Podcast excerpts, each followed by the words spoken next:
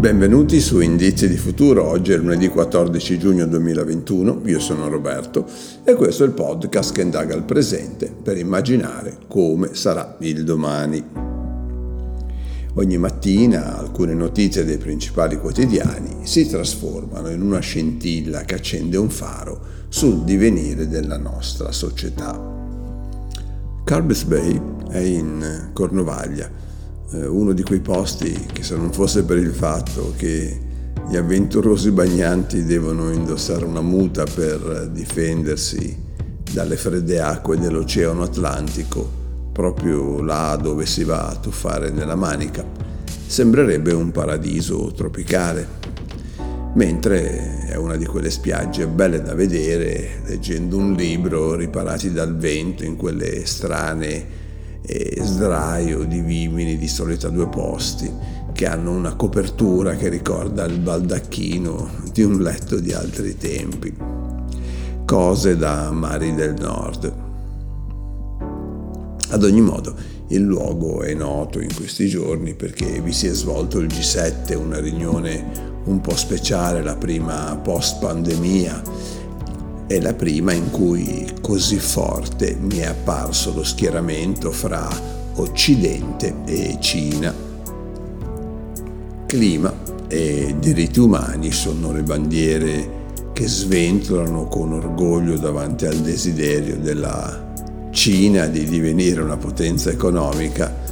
è diritto che non si vuole negare, ma che a questo punto non può prescindere dal rispetto di alcune importanti regole.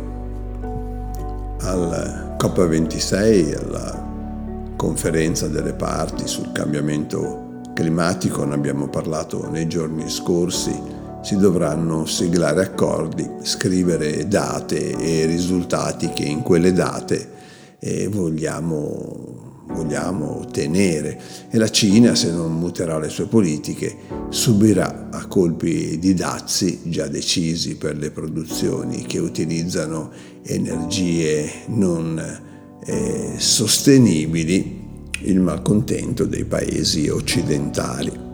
A tal riguardo Draghi ha affermato che questo sarà il primo passo verso il possibile protezionismo.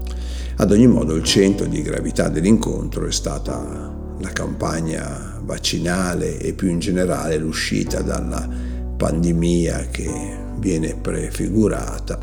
entro il 2022 con la consapevolezza della necessità di aiutare i paesi poveri, che paradossalmente sono anche quelli che maggiormente subiscono gli effetti del Covid e gli effetti delle mutazioni climatiche.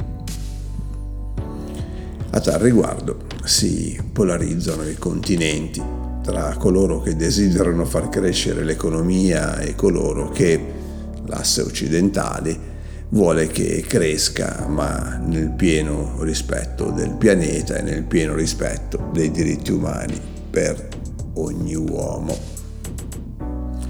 Ci sono state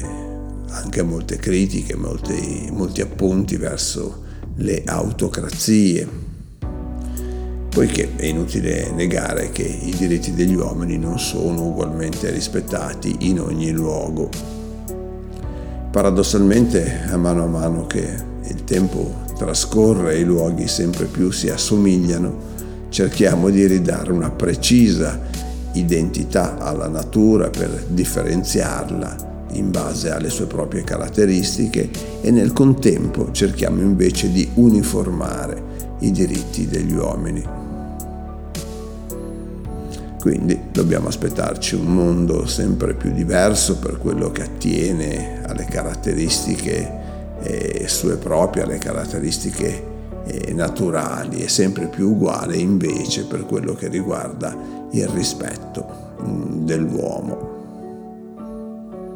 Se questi sono i propositi, benvenuto futuro. A domani.